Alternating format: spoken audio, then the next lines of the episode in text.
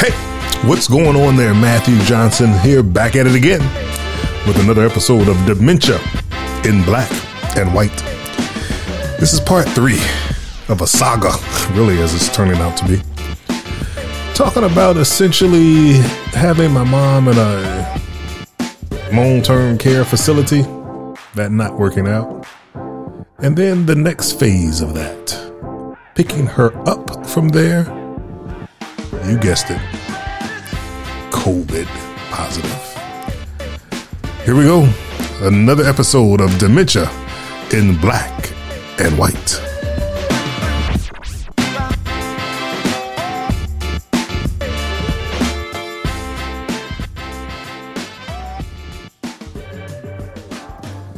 So, I gotta tell you, the, the disappointment runs deep in terms of my feelings toward the system, generally speaking. The system does not at all really help work well with, understand people with dementia.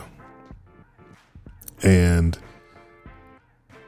am, of course, now finding out as I interact with the system how bad that is, how deep that lack of training runs across all fields, is what I'm finding. So that's what we're going to talk about this week. I want to just continue along with this saga. So, as you know from the last two weeks, and if you don't know, just go ahead and take a listen to that. I don't want to summarize that this week uh, too much, other than I'll do an executive summary that mom went to an assisted living facility. It didn't work out. They said she was aggressive. I say they weren't well trained. But in either case, ended up going to pick her up. And so that's where I am picking this up from. And we're a few weeks out from there, just so you understand the story happened this part of it on Christmas Eve is when I picked her up from the facility. And when I picked her up, just strange. Rang the doorbell. They knew I was coming. I gave them the time I was going to be there, and I was there at that time. And rang the doorbell, no answer. Rang the doorbell, no answer ring the doorbell again and I can hear, you know, the doorbell and I can even see some of the customers essentially of the place walking around in there. No answer. Then the fourth time, it, you know, after really standing outside about a minute, minute and a half, maybe two minutes. So not, not too long, but just odd that they wouldn't come to the door immediately. Don't know what was going on. And I still don't. So I'm not going to speculate about anything. I just thought that was odd in terms of picking her up. And when I got in, mom just looked, she looked shook. She looked different. And, you know, I was telling her I'm coming to get her, to pick her up, take her home. And, you know, just in terms of an emotional change or, you know, response, not really much there, but that's kind of where she is in terms of picking up context and understanding of things. And, you know, gather the things, got that, and then came back to gather her and get her coat on and all of that. She looked at one of these caregivers and said to me, kind of whispered, You need to check with her before we leave. And to myself, I'm thinking, No, we don't need to check with her. We're good. And that's what I said to her. Essentially, oh no, we're okay. Everything is worked out. But just that response made me think that maybe they did something to her, like they broke her spirit in something, uh, in some way. That's on the positive end, and who knows on the other end. And again, I don't want to speculate because I don't want to. I'm not mentioning the name of the facility. And again, I offer them the opportunity to come on they want to. But I don't want to put bad thoughts out there. You know, of course, I know bad things happen happens in these places, but I don't know that that happened here. So get her in the car and it's, you know, just driving home, stop to get her something to eat, ask her if she was hungry, want to get something to eat. And she said yes. that's a good sign that she still has her appetite. She had a little cough.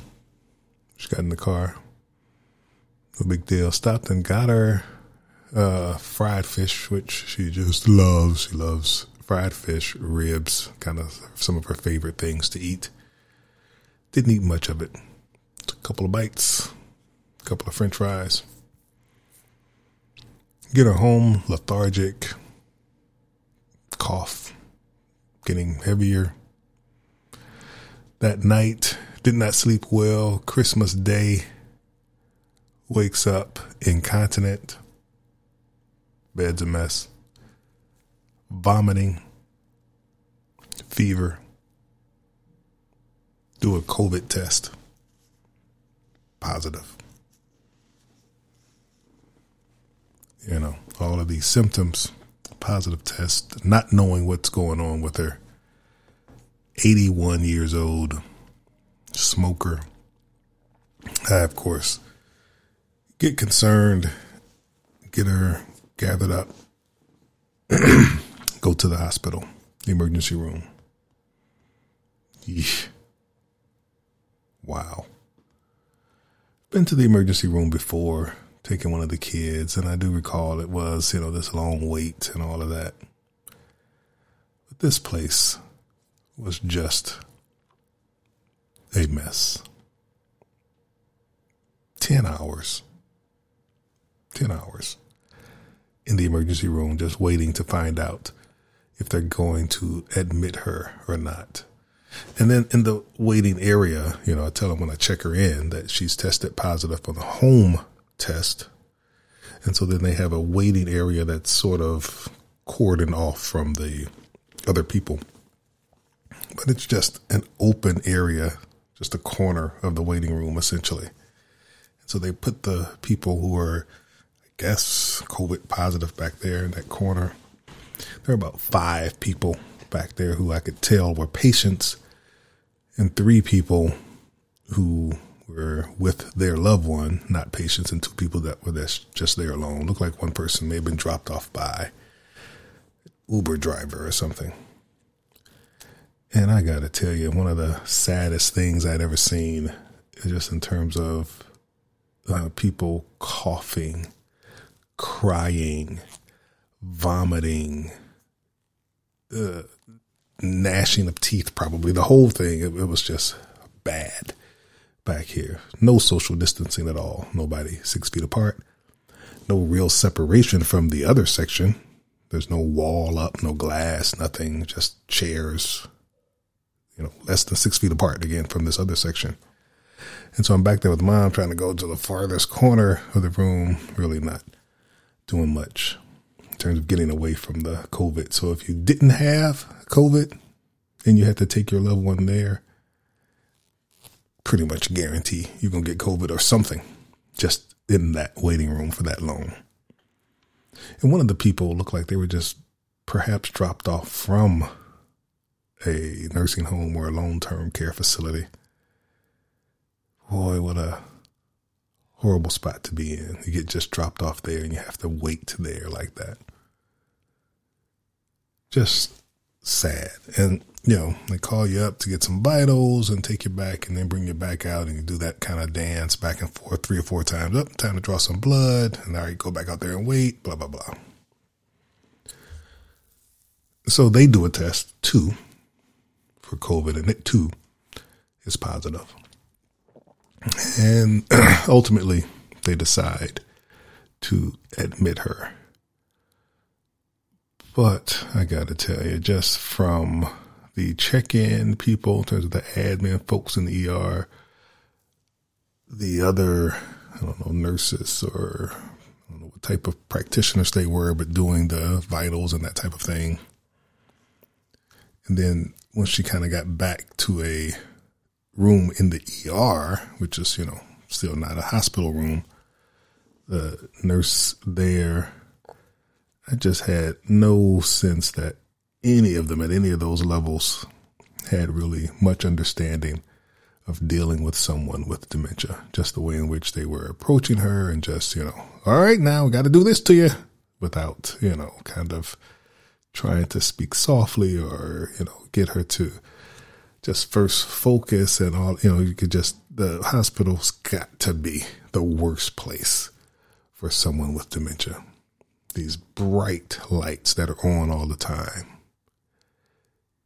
Several different people just coming in and out. I need to get some blood. I need to take you to MRI. I need to do this, you know, just all of this, these strange faces and people tugging on you. People want to do this and do that and not at all being dementia friendly about it, right? They're just trying to do their job. And so for them, I want to offer some grace because I know that at this time during this variant, the Omicron variant, if you're listening to this years later, there's this big pandemic going on and a variant that's running rampant. And so workplaces are overwhelmed. Certainly the healthcare community is overwhelmed.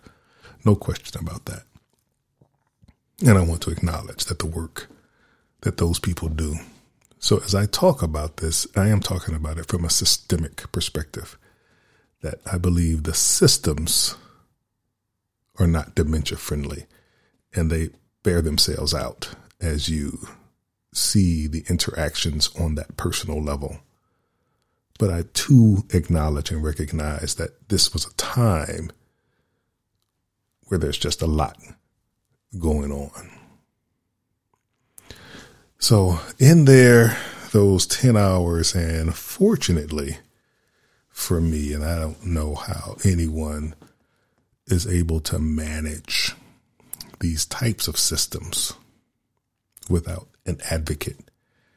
I have a daughter, my mother's grandmother, and she, this daughter of mine, went to stay with my grandmother when she was younger, you know, for summers and lived in the same town with her for uh, probably most of her life. I think mom moved to the state and city where I was when this one was maybe two or something like that. So they're close. My youngest daughter, both of my daughters really are close with my mother, but the youngest one is really close, and she's in medical school, far along fourth year. So she has the language of the medical community. She has an understanding of hospital. She's done a rotation in ER where we were. She's done a rotation in all the areas. She's done that part of her medical training already.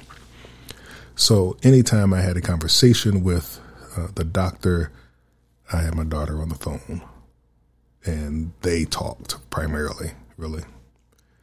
And it really did help. I could just tell and sense a difference in the way that the doctor communicated with me versus the way the doctor communicated with my daughter, who was speaking the doctor's language, and how he took her suggestions on, you know, what should happen next and what tests should be run and all of that.